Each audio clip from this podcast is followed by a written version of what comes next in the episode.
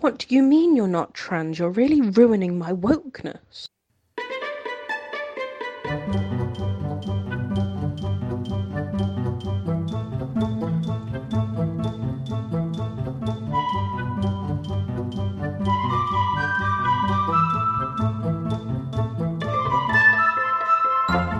Hello. Thank you for tuning in. You're listening to Travel Tales from Beyond the Brochure, a fortnightly series looking at unfamiliar places around the world and aspects of travelling you may never have thought of. I'm your host, the Barefoot Backpacker, a middle aged Brit with a passion for offbeat travel, history, culture, and the whys behind travel itself. So join with me as we venture beyond the brochure.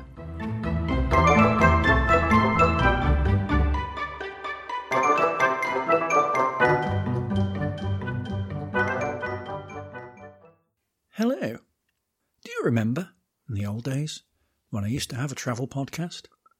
And I used to talk about subjects like solo travel, luggage, and hometown exploration, and talk about destinations like Vanuatu and Uzbekistan. Eh, one day I'll go back to that. Maybe one day soon. Who knows? Anyway, housekeeping. Do I have any housekeeping? Any life updates? None that I'm prepared to say at this moment for privacy and nothing is certain yet reasons. But there may be change afoot. Mwahaha. I've realised there's actually two things that that could potentially refer to. I'm categorically not talking about my visit on Friday to Sunny G Radio. It's a local community radio station in sunny Govan who are always looking for volunteers. I'll talk about that more next time, including its name, but not for those aforementioned reasons. More because at the time of typing the podcast, we've only had a preliminary conversation and there's no discussion yet as to what I'm going to be doing there, if indeed anything at all. I did have fun at the weekend. I mean, the meet-up I had with my friends in Kirkby in Ashfield was grand, if a bit fleeting, and I had to sack off Parkrun to make it a viable visit. And it was great as a follow-up to meet with Nat from Nat Packer Travel and her hubby for a night of gratuitous drinking in the best pub in Birmingham, which was, I may point out, rammed to the rafters when I walked in, and face masks were very definitely notable by their absence. This was true for the whole of the West Midlands, in fact, as I took the tram into the city centre at Sunday lunchtime, and despite masks being mandated, I was the only person wearing one, because obviously the COVID pandemic is over.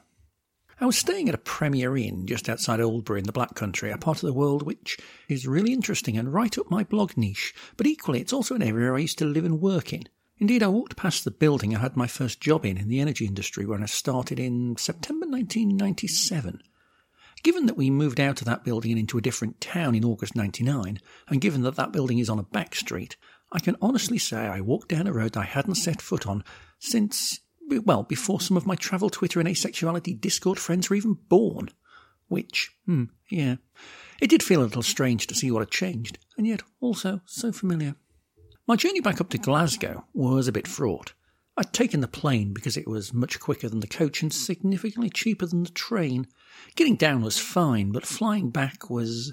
Well, for some reason at security they'd only got one scanner open, so the queue stretched back almost to the departure's entrance, and it took almost an hour to get through. It didn't help that some people had clearly forgotten how to go through security. You're not allowed a bag that size for your toiletries. Why didn't you take your laptop out of your bag and have it ready while you were waiting in line? But for the number of flights, this struck as being inefficient. But then, once everyone had boarded, we set off from the departure gate, and then went back to it because of an issue with one of the engines that they had to call a toolbox of engineers to come and fix, which they did by doing a reset. Basically, they switched it off and on again. It's amazing how often that cliche actually works. I'd have been more worried had they conducted percussive maintenance, to be honest. Anyway, we landed at Glasgow only an hour late after all of that, so all right in the end. Anyway, on with the podcast.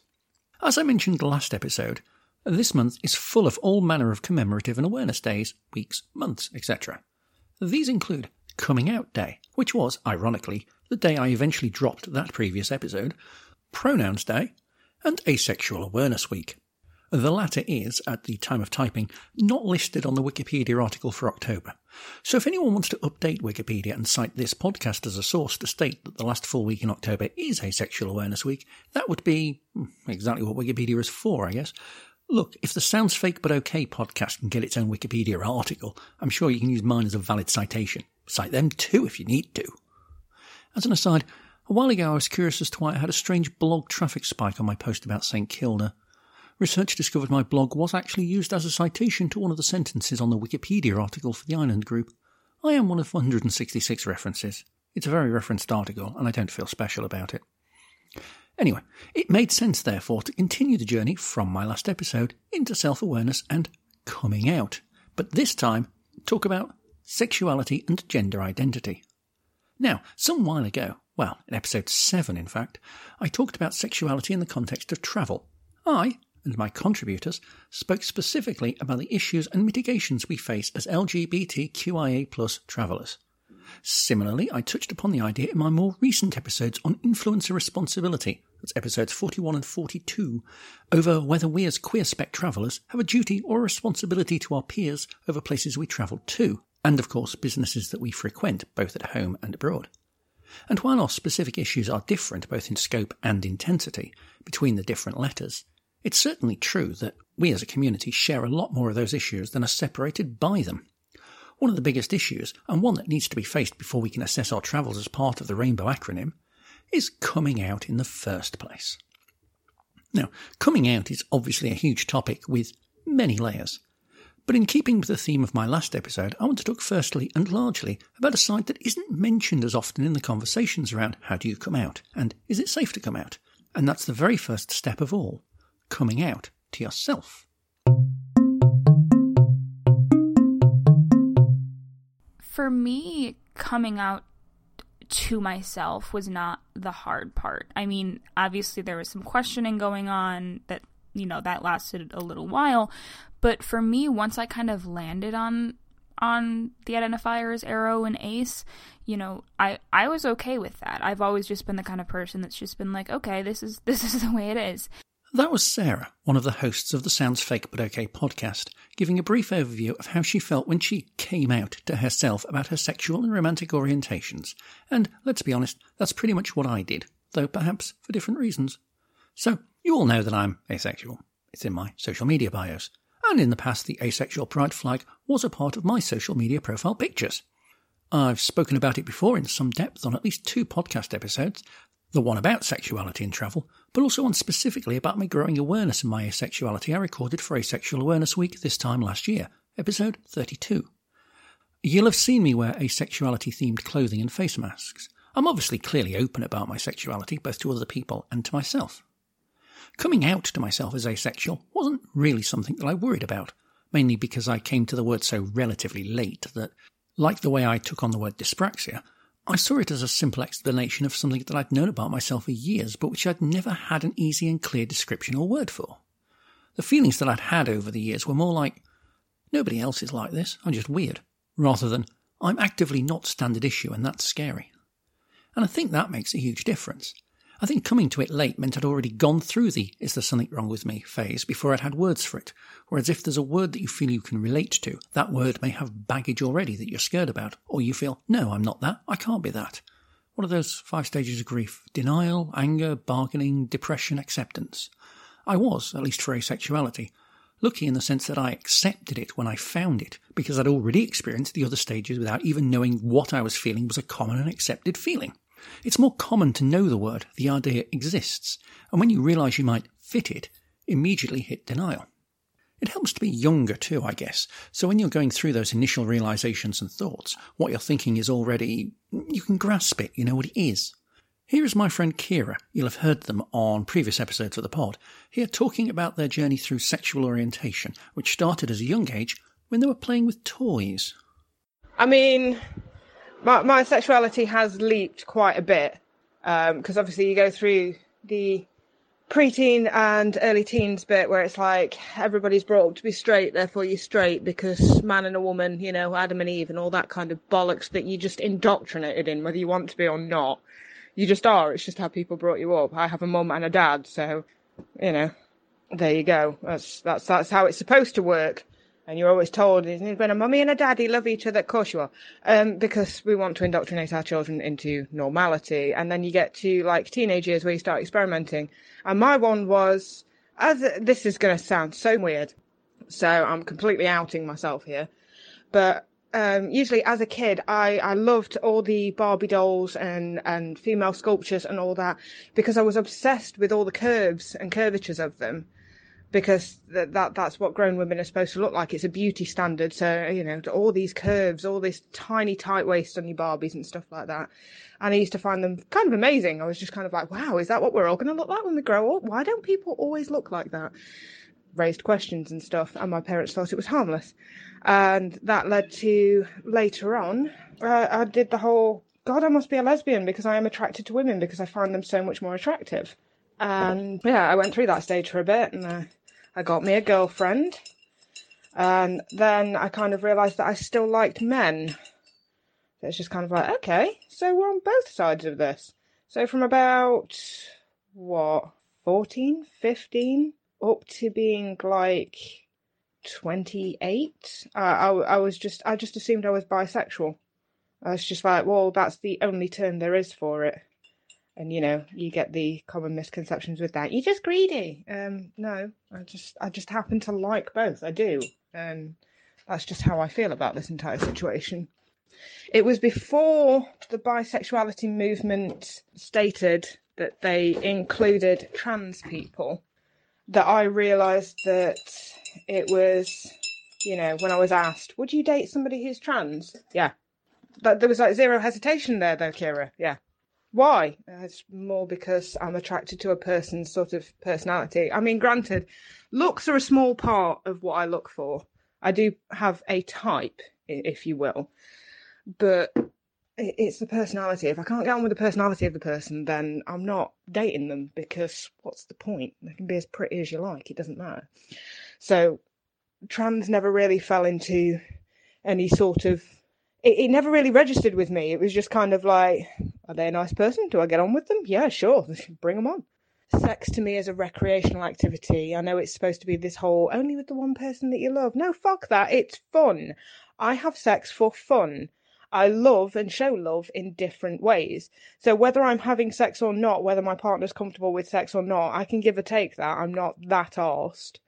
It's more if that person is spectacular in that way to me, then that can the sex can fall by the wayside. It it doesn't matter. Before the bisexual community came forward and uh, outwardly um, said that they accept trans people in, pansexuality was something that came forward that included trans and was based more on personality. And I was like, that is something I identify with much closer than I do bisexuality. But at 26 and 28 it's it's hard to come to terms with those sorts of things because you're just kind of like am i just chopping and changing because this is this is the new in thing now? I don't know. Have i just gone for it because the flag's prettier? I don't you kind of doubt yourself. You just kind of like i should know myself by this point. I'm 28 i've been bisexual for this many years. But it, it made more sense and i looked at it logically. It ticked all my boxes. So that was the one for me. And i kind of just took that. And even when the bisexual community did say, we do include trans, it's like, yes, but pansexual is slightly different. It is more to do with personality. And that is what I am drawn to. So I'm going to stick in this box and I'm going to stay with this one. Thank you very much. Not that I particularly want to put myself in a box or a label, but at the same time, sometimes it's nice to have clarity and have that one word there. So, you know, when people ask, what, what is your sexual orientation? I can immediately say pansexual. It's the closest fitting label for me. Uh, it ticks all the boxes for me. Uh, the pansexual flag is clearly and absolutely far better than the bisexual flag, but we do not choose our orientations for the flag. Otherwise, asexuality wouldn't.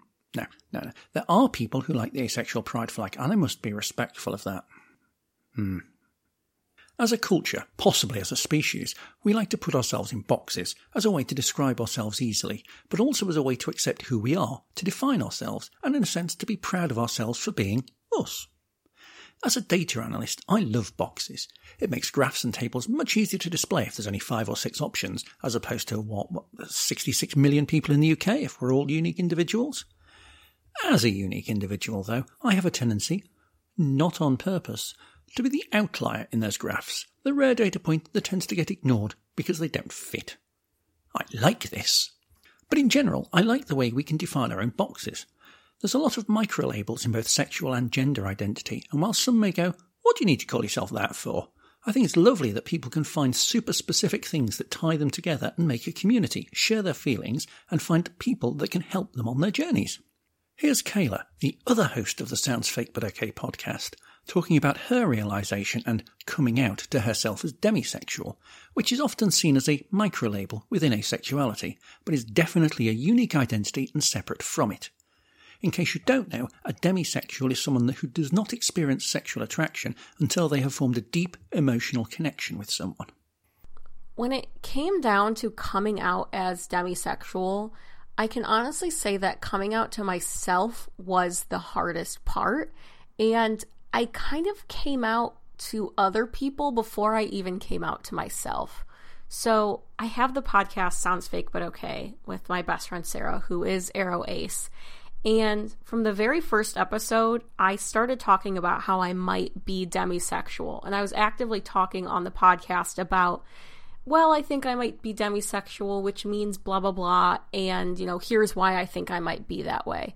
And for genuinely, like maybe a year, I was saying, th- not a year. Either way, for a long time, I was saying things like that a lot. Like on the podcast, I would say, I think I'm demisexual. I think I'm this. But I would never think about it in the rest of my life. Like when the podcast, when we finished recording, I would stop thinking about it. And I didn't really let myself think about it because I was just so uncomfortable with the label. Like I knew my experiences matched up with it, but it felt really daunting to have to accept that that's what it was and that I would then have to conduct my life in a way that matched how I actually felt. It was very daunting to me to know okay, if I am demisexual, I'm going to have to date in a way that makes me comfortable as a demisexual person. And so for a while, even while on the podcast, I was saying, yeah, I might be demisexual. I was actively ignoring that and pretending I wasn't and was trying to go about dating the way that any allo person might, which ended up being really bad for my mental health and it just made things a lot harder and honestly that's what ended up pushing me to come out to myself is that things were just getting really hard in terms of dating and trying to form new relationships because I refused to come out to myself. And literally everyone else in the world knew it and they were just kind of waiting like I was actively saying, "Yeah, I might be, but I don't feel comfortable with the label." And it was just really like a detriment to the rest of my life. So I mean, coming out to myself and admitting it to myself was the hardest part because it meant finally accepting that it was something I was going to have to face and deal with. Kayla also there talks about issues she had in coming to terms with realizing her sexuality and what it meant to her. In a way, that's one of the disadvantages I had about coming to the word asexuality relatively late on in life. I didn't get to have those decisions about how to conduct, for example, relationships with that knowledge about myself. I only had a slightly clouded and incomplete picture. This is a concept I'll keep coming back to over the course of the pod. We'll also come on to mental health more in a little while, as well as something else Kayla mentioned about everybody else in the world knowing apart from her. But I find it interesting that she realised her sexual orientation while actively hosting a podcast that talks about sexual orientation. Again, over the course of this episode, it'll become clear how important and helpful it is to have discussions with other people going through similar journeys or having had similar experiences, and be open to the fact that the resulting conclusions may well challenge who you are and what you are. One such episode from my own personal experience is my gender identity. This was a subject I talked about a bit on episode 35 of this podcast, where I talked about toxic masculinity and then lightly took the mickey out of most of the pride flags. Something that's quite hard to do on a podcast, but you can be sure it'll come to a reel and a YouTube short near you soon. Or possibly TikTok, depends on what my VA thinks. I'll talk towards the end of the pod about how the clues were all there and how my revelation at being comfortable wearing the non binary flag as a face mask shouldn't have come as a surprise to me. But for now, I want to talk a bit about how it felt to come out to myself as demi boy non binary. And here I'll say it's still an ongoing journey in my mind. Unlike my asexuality, for instance, which is, you know, pretty much a fixed part of me, and the resulting revelation that I'm probably aromantic, despite what I said in episode 7, and that in itself has been an interesting development, although that's mainly because of a better understanding of what romantic attraction is. Or, in my case, a realization that I don't really know what romantic attraction is, and aromantic is much easier to describe than quoiromantic, and a marginally better flag. Anyway, what helped me in my gender orientation self revelations was already having gone through the process of realizing my sexual identity. That's not to say that they're linked for everybody. What I'm saying is that by being open to questioning and accepting one core part of your identity, it then becomes easier to question other parts of your identity. The Trevor Project, that I've referred to before in previous episodes, reported that around 41% of younger asexuals were also non binary in some form, as opposed to 25% of LGBTQIA youth as a whole.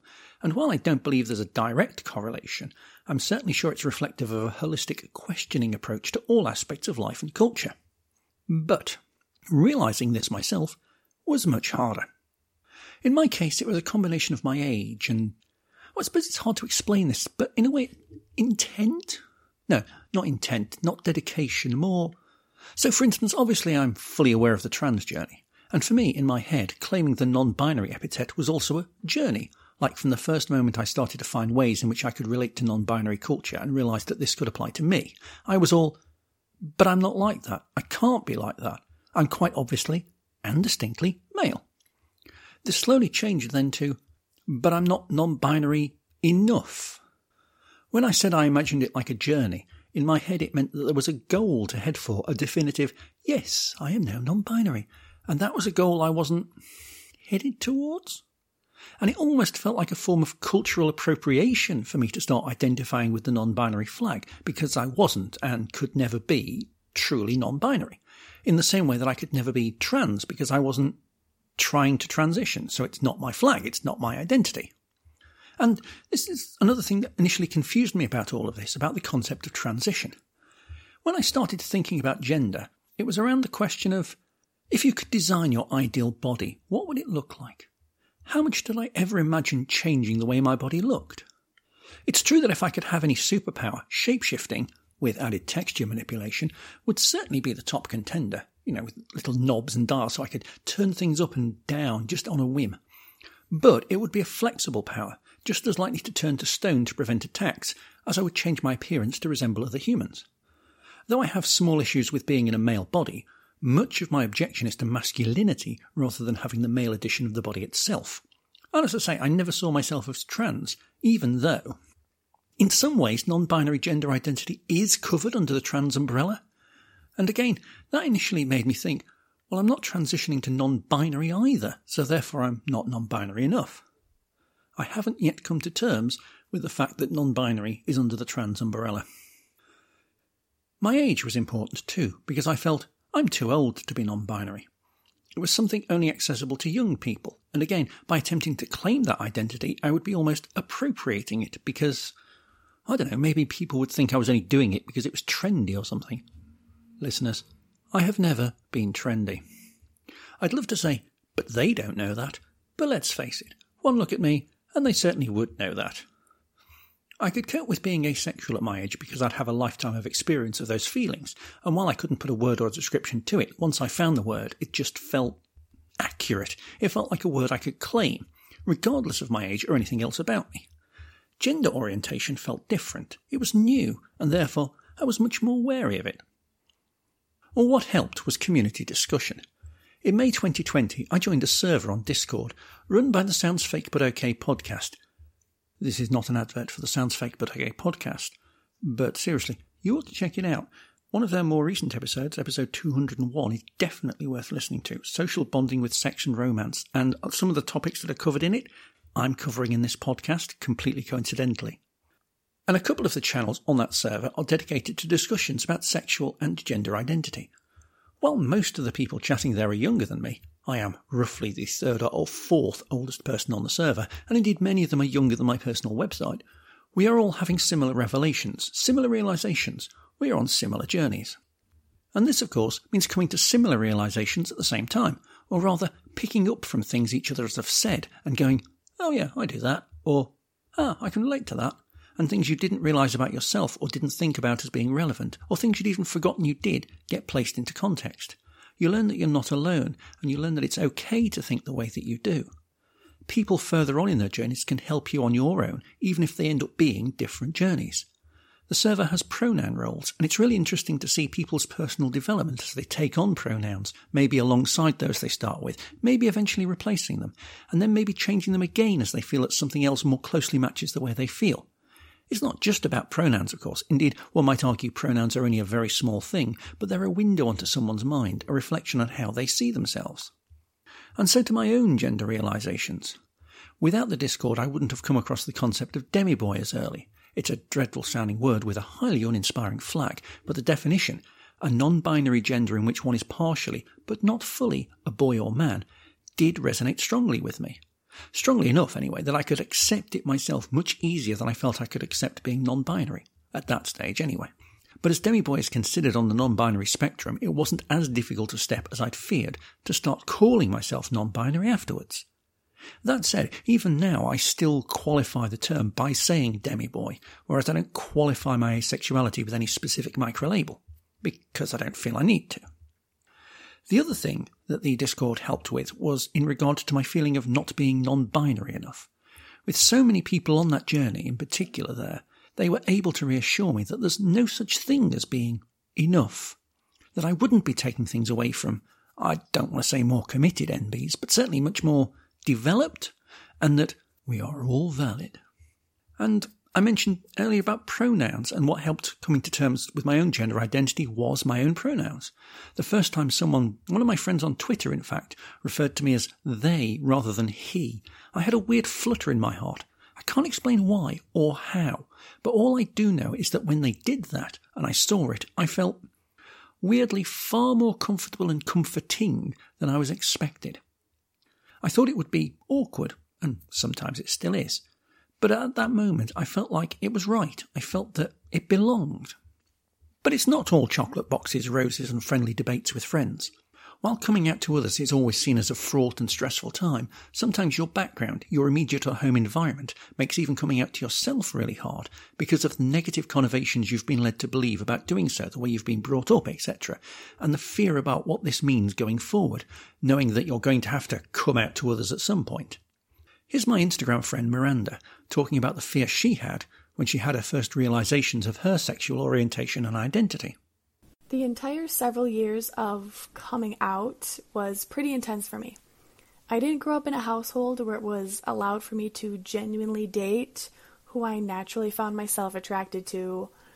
In fact, it almost wasn't even an option, wasn't even talked about. So, realizing I liked women was shocking to begin with, and honestly, I just ignored that part of me for a long time because it was scary and intimidating at first. I didn't understand it. But on top of that, then realizing I didn't even like men was an entire process just in itself. Talk about having to learn 26 years of everything you thought was quote unquote normal or how it should be. It took a serious toll on my mental health, and I hadn't heard anyone in the LGBTQ community at that time talk in depth about their experiences. So, after initially reading about compulsive heterosexuality, which going forward I'll just say comphet, I instantly broke down. Like sobbing in my kitchen while making dinner type of breakdown. All my life I felt like I was being shoved into this specific box of who everyone wanted me to be parents, teachers, friends, coworkers, church people. So, after learning about Comphet, I felt lied to and betrayed. It completely broke me all my life I thought what I was feeling and all the thoughts that I was thinking throughout my teenage years and college years, I thought it was all completely normal for a straight woman that dated men. I would have to just deal with those thoughts all my life, but I was just gay. Compulsive heterosexuality is one of the most difficult things to overcome when it comes to coming out, not just to others, but to yourself. If you've been raised in an environment where it's assumed and expected that you're going to grow up, marry someone of the opposite sex, have children, etc., and any deviation from this is criticized to the point of, well, even exile, it's incredibly hard to even come out to yourself because you know you'll be seen as wrong and evil if you dare broach the subject. Yet keeping it all in, well, you know how that could end. And if you think those sorts of beliefs only happen in strongly religious or traditionally Western cultural families and environments, you'd be wrong. As an entity, our whole society and culture is set up for allonormativity. Everybody is assumed to be heterosexual and sexual and cis to the extent that people don't even think about it. Everything from having a best friend of the opposite sex when you're five years old and both sets of parents going, oh, they'll get married someday, all the way up to the assumptions and acceptance of toxic masculinity. Real men go after women and all of that. Romance movies, adverts with families, assumptions about friends, everything is geared up towards heterosexuality, and if anything looks different, people go, Oh, why are you doing that? Are you just trying to be woke? And children shouldn't learn about LGBTQIA plus issues because that's sexual and they shouldn't be exposed to sexuality, yet are happy to dress their 11 year old daughters in t shirts that say, hello boys, and don't allow mixed sex sleepovers because things will happen. Heterosexuality is sexual, no more and no less than homosexuality is. But society isn't ready to have that conversation yet. And there are levels of societal discomfort. Asexuality is ignored or infantilized. Lesbianism is kind of fetished because men are weird. Gayness is either entertaining or seen as a weakness that needs to be beaten out of you. And at the bottom is trans. Here's Caitlin, a trans woman, talking about her journey of self discovery and the stages she went through coming to terms with coming out to herself. So it was probably about three years ago in New York. For the first time in like 10 years, I think. I was on my own. Didn't have any family out there. Didn't have any friends.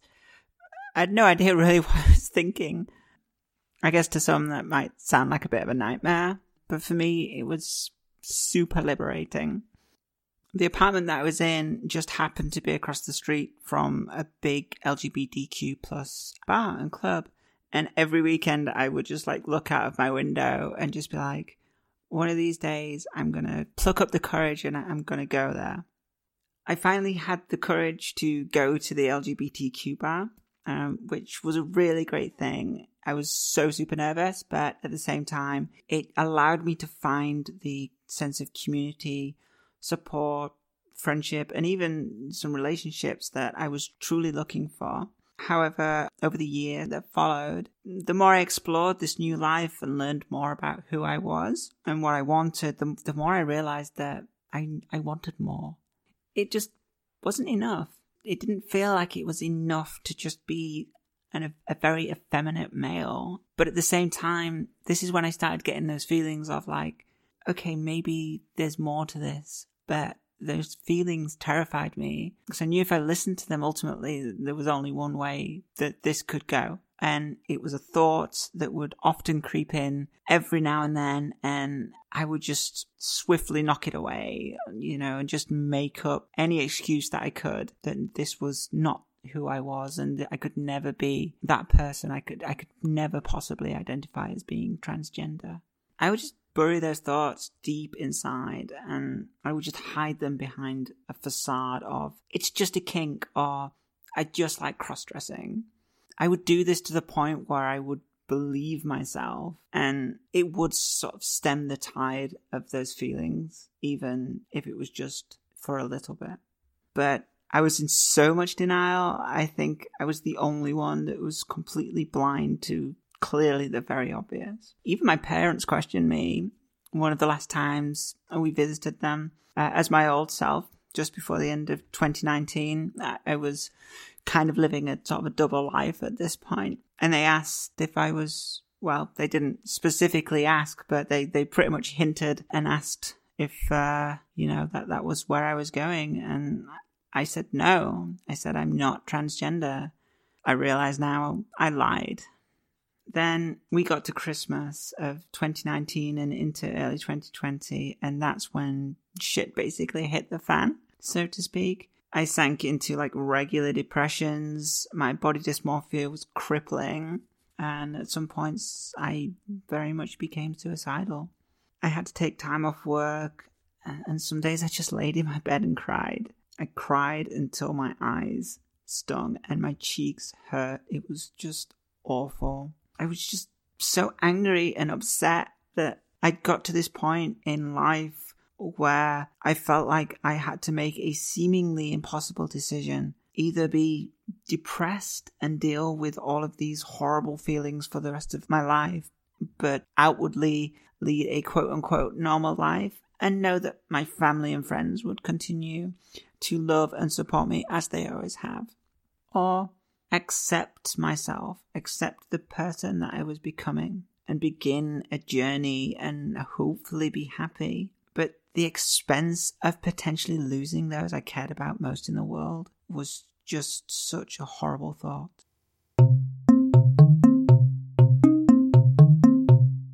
Following Caitlin's contrib there, I just wanted to take a slight detour here into mental health, which I also touched on in my last episode. As I intimated earlier, the whole concept of coming out is something that definitely can affect your mental health, and certainly a couple of other contributors have suggested similar issues. But here's Miranda again talking specifically about how coming out to herself affected her mental health. Uh, what hit me the hardest in regards to my mental health was when I started dating more consistently I started dissociating more. It initially started when I was going out more often on dates, out in public, walking around and actually showing PDA, holding hands, etc., like normal couple stuff. Except I noticed people's dirty looks and the glares go from looking at us to down at our hands and back to our faces again. And uh, that's when I started noticing that I just never felt like I was there on dates. It felt like things were just happening around me and I wasn't present at all. And each time I almost had to force myself to come back to reality. It was as if I was watching the date play out on a screen. A friend of mine had to explain to me what was going on when I just made a few initial comments. The dissociation was a trauma response because of my religious upbringing. It was how my brain tried to make me feel safe because I was essentially taught to hate who I was as a person. It happened more and more even at home, but only if anything LGBTQ was being referenced, whether it be a movie, TV show with gay characters. And instantly I felt like I wasn't there and I was just floating through my apartment, doing things as normal. I am very fortunate that this, in part, was very short term, but it was really scary that it was happening. I hadn't even heard of dissociation, and I felt such an intense guilt from it, too. I mean, I never wanted to be not present with someone I actually found myself genuinely interested in. But over time, the more I truly accepted myself and dating women became my new normal, I stopped dissociating as my brain slowly realized that I really was safe. The connections in her words are clear to hear. Her fears about coming out to herself, let alone to others, caused her some mental health issues. At least though it was only temporary, after a while she managed to pull through the worst of it and begin her journey into acceptance. She also identifies and compares her feelings to that of a trauma response. This seems to be a theme that underlies many people's feelings, even if they're not necessarily able or willing to phrase it in those terms. As you heard in my last podcast episode, I came out with certain neurodiversities that have a bearing on my mental health, including dyspraxia and ADHD. While I'd say they were unconnected with my sexual and gender orientations, at least directly, it is true there's an overlap between asexuality and neurodiversity. In the Trevor Project survey referred to earlier, 25% of asexuals expressed suspicions of having ADHD, with around half of those having fairly solid diagnoses, while a whopping 75% expressed a suspicion of anxiety disorder, with a third, a third, having been medically diagnosed. The figures are similar for medical depression. One might think this adds another level to the mental stress that coming out brings, and I'd imagine that's true for most people who experience those overlaps. In my case, though, it was just another thing to think about. And I knew I had mental health issues most of my life in one form or another, so having identity issues laid on top of that didn't feel as angsty as it would to other people. When you're already overthinking about 639,000 things, another couple won't really do any harm. Sarah, from Sounds Fake But Okay, agrees in principle. Her sexual awakening if one can say that about asexuality, came at the same time as several other things happening, so for her, it was all one globby mess. In terms of the way my identity as an aroace interacts with my identity as yield, uh, depressed, anxious, um, ADHDer, I think for me, finding out that I was A-spec and finding out that I had these mental illnesses happened kind of around the same time. It wasn't necessarily triggered by one another though. I, I think they all came to light because my life was changing a lot. I was kind of in that transition from high school to college and, you know, suddenly this sport I had been doing all of my life I suddenly couldn't because of an injury, and there were just like a lot of things going on. And because my life was like a little bit tumultuous, like a lot of these things kind of came to light at that time. And so it was, I don't know if it was easier because everything was already kind of changing to begin with to say, like, okay, yeah, these changes are happening. But maybe it did help. Like, maybe because uh, things were moving and grooving and, and changing, it made it easier for me to kind of accept those things and just be cool with them. Of course, one of the biggest causes of stress in the whole coming out journey is having to come out in everyday life, to society, and to other people. So I decided to publicly come out on National Coming Out Day last year in 2020. I state publicly to mean that I posted on social media for friends, family, followers, and prior to coming out publicly, I had known that I liked women for several years, dated women, and my close friends knew as well. I didn't put a label to it at the time in the original post, though I do label myself gay, lesbian, using both of those terms interchangeably. I personally felt the need to come out because I grew up in an extremely Christian and conservative household and was actually more or less still going to church. I really just wanted to avoid getting talks about my future husband, which is actually huge in the religious environment, the, in the church, and I didn't want to get any questions about quote unquote cute guys I'm seeing. I knew being lesbian that I'd have to constantly be coming out for the rest of my life, and I just wanted to avoid the possible conversations with extended relatives, any acquaintances, people from work, from college, and all of that.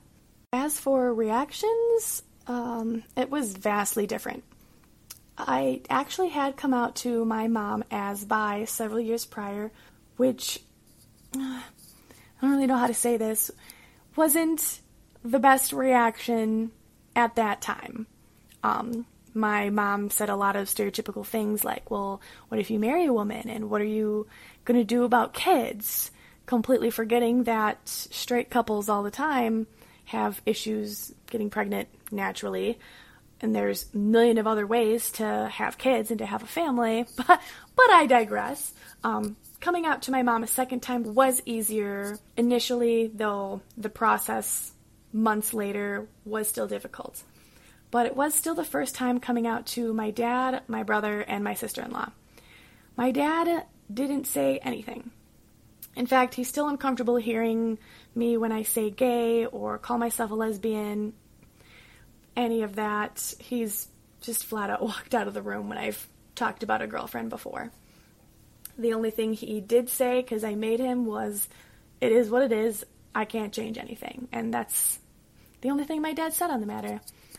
I was most scared to come out to my brother based on our relationship and our teenage years and our relationship since college has always been a little rocky, but honestly, I'm surprised with how well him and his wife took it, being super religious and uh, living down in the Bible Belt. Most of my friends in general were very supportive, and I'm so thankful for that, except for one. This is the one friend I had known essentially since daycare, since we were babies, um, and whose wedding I was in. Uh, she had told me she couldn't be in my wedding.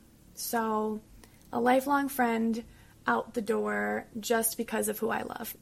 I tried to still remain friends because so many people told me, oh, she just needed to get used to it. You know, she's got to have time to process it. She'll come around. But I quickly learned a pattern as she would respond to every single text of mine except anything about my dating life. And this happened for months. It wasn't just a few weeks and I gave up. This happened for months. We tried talking about it, and all I got were was anger, arguments, gaslighting. She denied everything. And honestly, you can't be friends if you're going to ignore an entire portion of who someone is, an entire portion of someone's life. Um, so it was hard. It was it was really hard for that especially, but I mean, you just kind of get over it as time goes on, I guess. Um, but the thought of someone getting used to my sexuality was frustrating to say the least. Actually, extremely angering. I was the same Miranda before I learned about my sexuality. I liked the same foods, found the same jokes funny, and I was still that supportive best friend that all my friends knew me as. But people need to get used to a new hair color, a new pair of shoes, even a new job. No one needs to get used to a human. Miranda there talks about how it felt to come out to other people and how she had a variety of reactions to doing so. I'm sure many of you listening to this can relate to much of what she said. Her experiences are pretty typical of people coming out, some supportive, some indifferent, some negative and confused. But as she says, while it's hurtful that someone you thought was a close friend would react negatively, ultimately you haven't changed. You're still the same person, just that you now have a word to describe yourself that you're comfortable using. You haven't changed at all, it's just other people's perceptions of you that have changed. And if people can't cope with that, then that's definitely more on them and not at all on you. In this pod, I've talked about both my asexual and my gender orientations, and here's where it gets very divergent, for me at least. I've come out in terms of my online identity in both, and I'm pretty comfortable with that, and I didn't have any negative comments or feedback. But then, I wasn't expecting any. Pretty much everybody I know via Twitter knows the sort of person I am, or at least has a strong vibe about the way I am, so I doubt anything I say on either score would really surprise them. While my Instagram feed is either my Twitter followers, or it's a bunch of UK based hikers who have better things to concern themselves with. I'm asexual. Does that help you cross Kinder Scout without getting lost? No. The difficulty comes more with family and with the few people that I know offline. Here, one of the two has been a much easier journey than the other. I'm incredibly comfortable with walking around advertising my asexuality with the sweatshirts and the face masks and the badges, partly because I'm comfortable with so few people recognising the flag, it must be said, but also because I'm comfortable with people knowing that about me. It's such a fundamental part of my life. I mean, sure, it opens up some awkward questions about love, marriage, and children, but as a single middle aged man, I was getting those questions and comments anyway. As I've said before, the difference between me as an asexual traveller and me as a solo traveller is arguably only that I'm less likely to respond to amorous advances on my trips. We will not talk about Houston. Partly, this is because, of course, while being asexual and aromantic is a challenge to allonormative, cishet and sex-centred society, it often feels less threatening in everyday life than many of the other parts of the rainbow acronym, as my walking down the street isn't so much of an affront as, say, two women holding hands or someone transgender. All that said, I wouldn't even say I ever came out as asexual, nor aromantic, really, in the sense that I never had that conversation. I never went through the process of figuratively sitting people down and admitting it. I did things like change my Facebook profile picture to the asexual flag, talk about it on my podcast, wrote some blogs about it, and pretty much put people in the situation of, well, I did tell you, don't you read my content? Partly this was because it was easy to explain asexuality in those terms. Coming out as gay is a harder conversation, but at least if you could say, Mum, I'm gay, there's a strong chance your mother knows what gay is, without having to add a TED talk into your coming out conversation. Also, I'm an introvert with a small measure of social anxiety and a desire not to cause a scene. I don't like conversations. I like writing more than speaking, at least where I'm expecting to get a reply. Partly, it must be said, because then I can control when I see the reply. I am that person who would send deep and meaningful emails at 2 a.m. and then switch the computer off and go to bed. My uncle does the same. His announcement of the death of a family member once took place overnight, and the first I heard about it was when my mother called me on my morning commute to work asking me if I'd checked my emails. I approve of this. Others would not. Someone who seems to have the same viewpoint and whose coming out I find quite relatable is Sarah from Sounds Fake But Okay for me, coming out to other people was hard, not because I didn't feel safe or sure of my identity or anything, but more so because I'm just a really non confrontational person. I, uh, am emotionally distant because I'm my father's daughter, not because I'm a-spec. And for me, like broaching those conversations was just really difficult. And so that was the thing that I struggled with most was just bringing it up, I guess, and and finding a, a natural way to like properly come out. Um, which was why, you know, the way I did come out was so anticlimactic. Like, I didn't have one big coming out. I had a lot of very small, very casual, very passive coming outs, really. It's a very different situation with regard to my gender orientation. Partly because I'm still working it out, so I'm less. I'm more reluctant to talk about it because I'm not certain myself partly because we're dealing with microlabels and that requires a much more complicated or detailed coming out discussion, which I'm not in a position to have because I don't know what I'm talking about yet, and partly because, in my head at least, querying your gender orientation is a much more personal and culturally difficult situation. It's one thing to be asexual, it's quite another to be, well, whatever I am, demi boy non binary. I mean, as I say, I'm out on my social media profiles, but given the subjects I talk about in my blogs and podcasts, it would be weird for me not to be. It's part of my brand image. And being fair, I've also had a picture of me wearing the non binary face mask as my image on some social media sites. But I've been a lot quieter about my gender identity in general. It's not that I'm not open about it, more than I just don't mention it as much, because doing so would cause more questions that I might not be able to answer to the person's satisfaction, and they may end up going away at best confused and at worst actively angry at me being weirdly different. More weirdly different than usual, anyway. More people understand being gay than being asexual, but I feel more people would, well, not so much understand, but more have a reference point to cling on to and get asexuality than would get gender nonconformity. Having little to no sexual attraction is seen as weird, but at least it's a concept that's easy to grasp with comparisons trying to explain my gender identity to a 71 year old Daily Express reading boomer who already pretty much ignores every reference to my asexuality and all who almost certainly won't grasp concepts like the separation of sex and gender and toxic masculinity is quite a hard sell. Yes, that is the subtweet. You know who it's to. I'm also not sure what benefit it would have. Like, for me personally, does it make a difference? Bearing in mind my age and my lifestyle means I'm surrounded by friends who already know the sort of person I am. Obviously, there's a sense of the wider world, and that's definitely something I'm still having thoughts about. Like, how do I describe myself in web forms? Do I try out using gender neutral names in certain environments? I recently did book a table in a pub under the name Barefoot Backpacker, and I felt I sounded weird, even though I do that sort of thing quite regularly online with like hotels and stuff.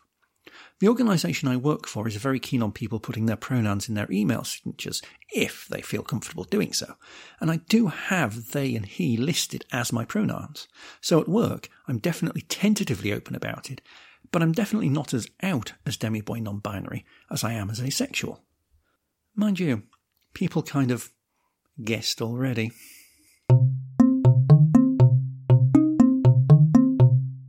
What I found quite interesting for both my sexuality and my gender identity is since coming out to myself about both and discussing my feelings with friends and other people online, going through the same realizations, I've been looking back at bits of my past, the ways I felt when I was growing up, the things I did and said, and going, ah, I see.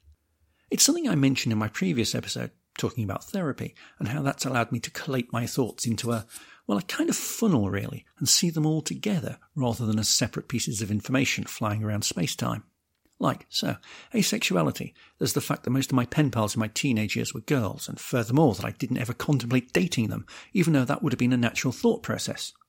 Well, except one. But we don't talk about that one. Not even my therapist knows about that one. And while I did end up dating two of my pen pals, that was certainly never the intention, and both relationships got that far pretty much by accident. Related, possibly very related, I'm absolutely no good at flirting or understanding when flirting is occurring. I remember having a chat with one of my very dear pen pals at the time saying this exact point, and her response was, Everybody can flirt. I never knew how or what. I didn't want to assume. Literally, someone could have hit me on the head with a huge banner that said, I like you, and I'd still wondered what their intention was. There's a lot of memes about, specifically lesbians, who have this issue, and I can relate. I can relate a lot. That doesn't mean I'm lesbian. Definitely not. Hmm. Asexuality. There's the fact that I never really thought about sex, and the only reason I had sex for the first time was because my then girlfriend kept badgering me about it, and I figured I might as well, just to see what all the fuss was about. And the fact that I was twenty and a half at the time. It went about as well as you can imagine. Asexuality. Like the way I tended to have friends that became dating partners and then drifted back to being friends again because their expected sex didn't kind of happen as much as they'd have liked. And, related, how I prefer to have close, intimate friendships that don't do that sort of thing. Asexuality, like the way when everyone I knew at school and university had posters of people on their walls that they found sexually attractive, and I had. What did I had? Prog rock album covers and maps. It never occurred to me to look at people like that. I just didn't get the allure that people, especially famous people, had. They, you know, look at posters with their tongues lolling about, and I stood there like, but you'll never get them. Why do you lust after them? And, relatedly, my relationship to porn. Full swap radio listeners might raise an eyebrow at this, but I have never found the naked form to be appealing. Yes, I have kinks, but those kinks do not require sex or nudity, and I'm actively put off by society's suggestions that sexuality and allure. Lacy underwear, for instance, does nothing for me. Certain stereotypical poses that you always find in magazines do nothing for me, and the vast, vast majority of porn, honestly, bores me. Because with pictures, nothing's happening, and what you see, I'm not very interested in, and quite often just find quite unattractive. I have watched a very small number of porn movies, and I'm sure I've mentioned it before, but one of them I was with, oddly, a girlfriend, whose idea it was to watch it, and we just spent the time eating dinner and commenting on the decor of the furniture. It was, it must be said, horrendously 1970s style furniture. All of this, at the time, I assumed it was just because I was a bit odd and just very bad at heterosexuality. I never really connected it all together. And then, when I realised that asexuality was a word, and that it applied to me, it was amazingly liberating. And it made all those different factors all make sense and all connected. I managed to find this out mostly on my own. Miranda made those connections through other people, recognizing the themes and suggesting things for her to think about. So, I mentioned before that I had identified as bisexual before I had publicly come out once I realized I was lesbian. I could go on and on with tons of I should have known I liked women examples, but I'll actually share my favorite I should have known along with what really made me realize it. So, when I was younger, I never really had the best dating track record with men. To put it short and sweet, let's just say I didn't pick winners probably the lesbian confusion, I'm sure. But at 20 years old, while discussing dating with a friend of mine at work, I just offhandedly said, I don't know, I just don't find many men attractive. Like, I find more women pretty than I do men hot, don't you? To which my friend just stared blankly and went, No? What? so, fast forward four years, I was dating another not so great guy and I was at a party with his friends, and uh, I was with all the other girls off to the side, joking about kissing other girls. You know, we were drunk. I will admit I was unfortunately that drunk, quote unquote, straight girl. But I'm like, well, it's not a big deal. I mean, who wouldn't kiss girls? And this other girl just gave me the most shocked look and just went, what? No way. No, no, absolutely not. No thanks. Not for me. In such a horrified manner, it was actually kind of funny.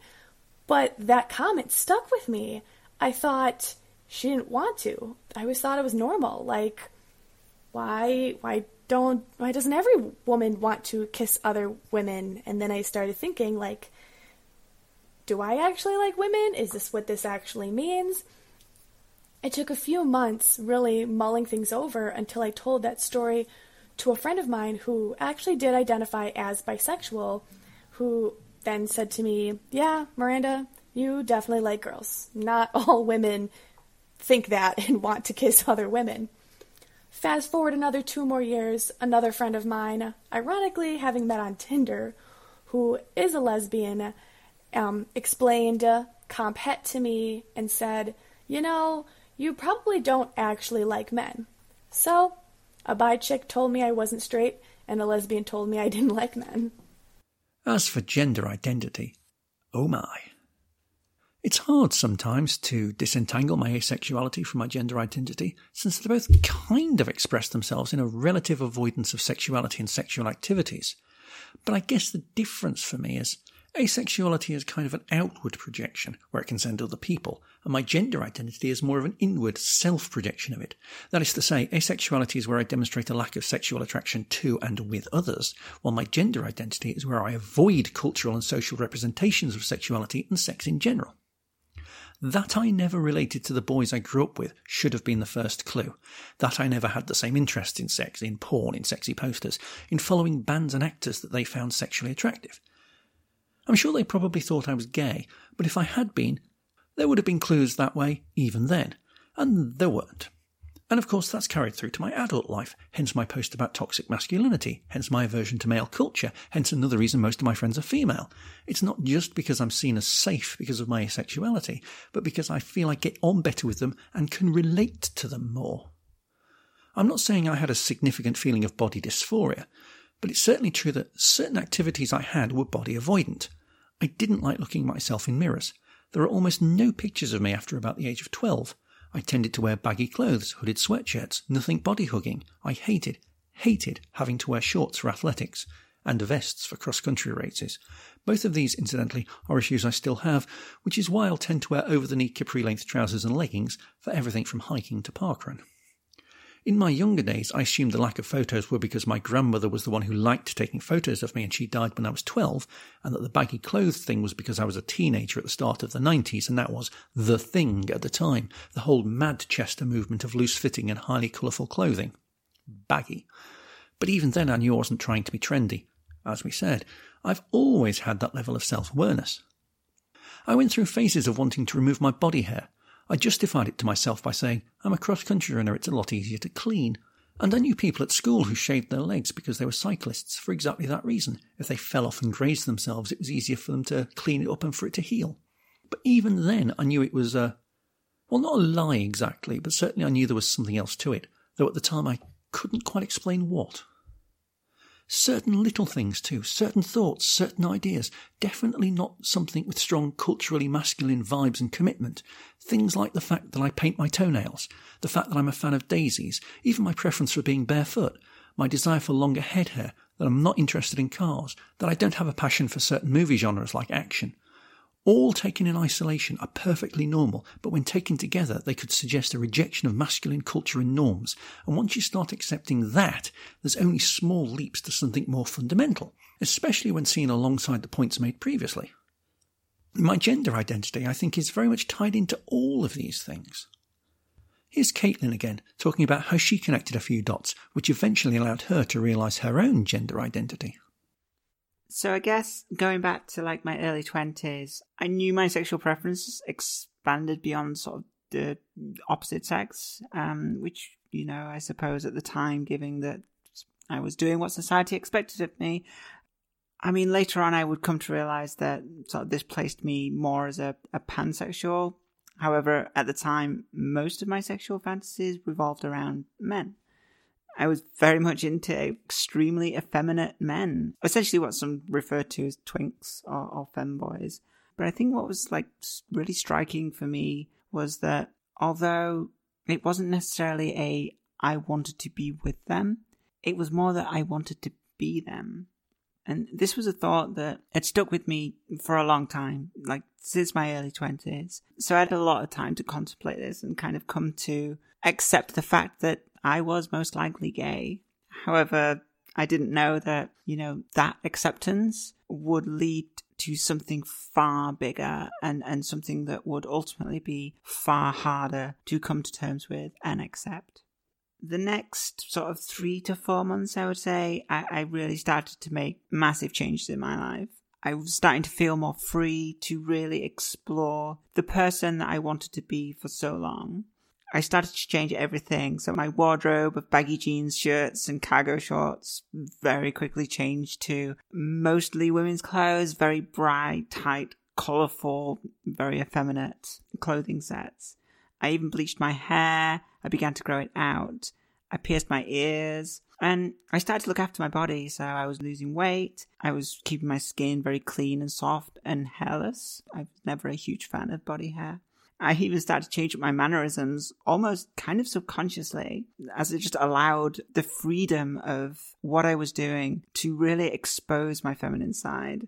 Though at the time, I was still very much identifying as male even as I sort of continued down this road, this journey, wearing a bit of makeup outside of the house and to work, waist clenching to give my body a more feminine appearance, colleagues and friends started to notice. Some even started asking about pronouns, but I would just still, again, just beat those uh, thoughts away uh, of ever possibly being, you know, transgender. But it got to the point where I was like, I need to make this decision. I was just fed up.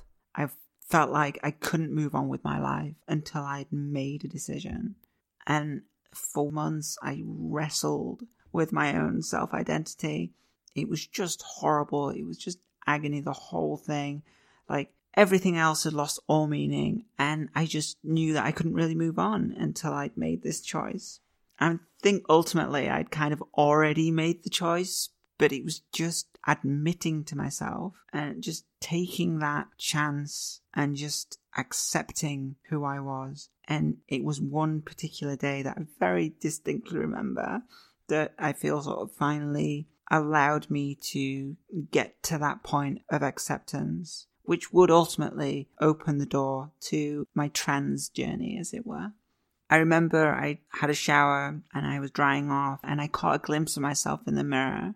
Now, I'd been suffering body dysmorphia on and off, sometimes badly, sometimes not so bad. But this time was just one of the worst. I stood there in the mirror what felt like hours, and I just stared at my face and my body. This body and face that I just come to loathe so much that I broke down right there in the bathroom.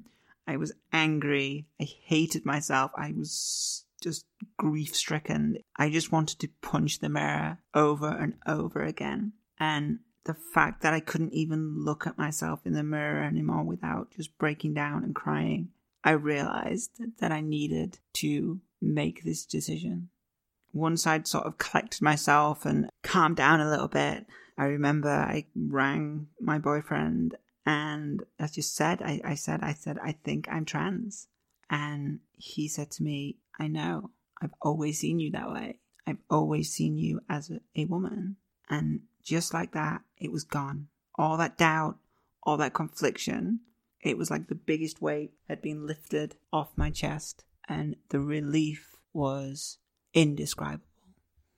It's interesting that for both my asexuality and my gender identity, when I took on those words, those concepts, and accepted them, some of my friends were almost, We were waiting for you to realise.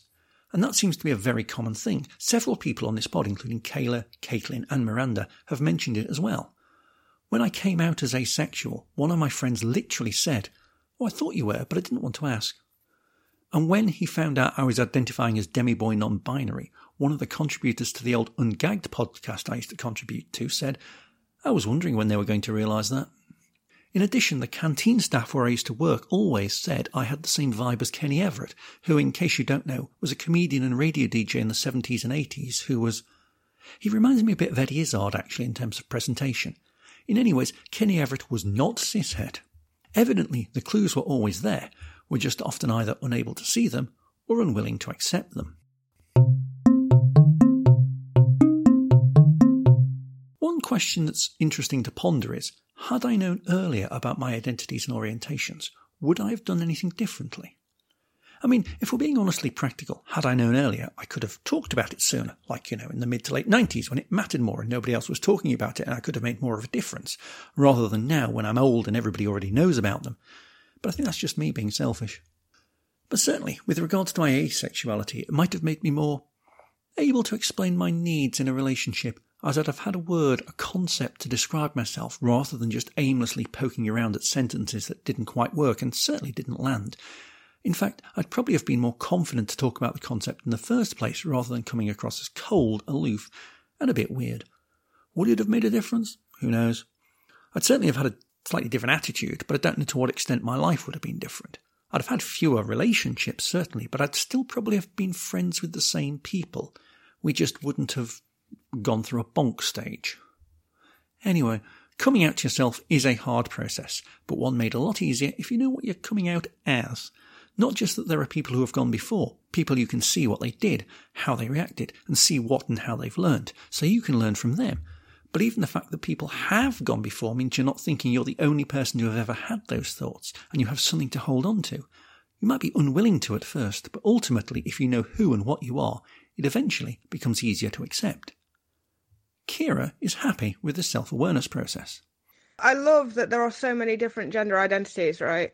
And again, speaking as somebody who is autistic, uh, you know, I, I, I was led under this belief that you know autistic people can't understand this and they, they can't understand gender identity and stuff like that. I get it. I'm good with it. I'm all right. I, I just slip up a lot because not because of my autism, because I was brought up in the 90s when a girl was a girl and a boy was a boy, and that's it. And now I'm having to unlearn a load of shit. You identify as she, they. It's like, yes, because I fall under the trans umbrella mainly because of the you know gender fluidity of I can flow in and out of all different things and you never thought of yourself as like trans like a trans man? No no I've never thought of you know fully well I have. I have on several occasions considered actually undergoing the whole transgender thing and becoming a man. Um, and then I realized it's mainly due to trauma. We don't change our gender identity because of trauma. That's not a good idea. I somewhat enjoy being a woman. I really like being a man um, I like confusing people more than anything else. I'll, I'll sit nicely in the middle, somewhere around there.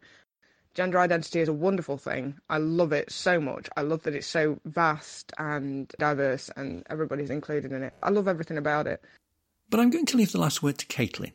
I'm not going to lie, a lot of what she said for this podcast has definitely resonated with me.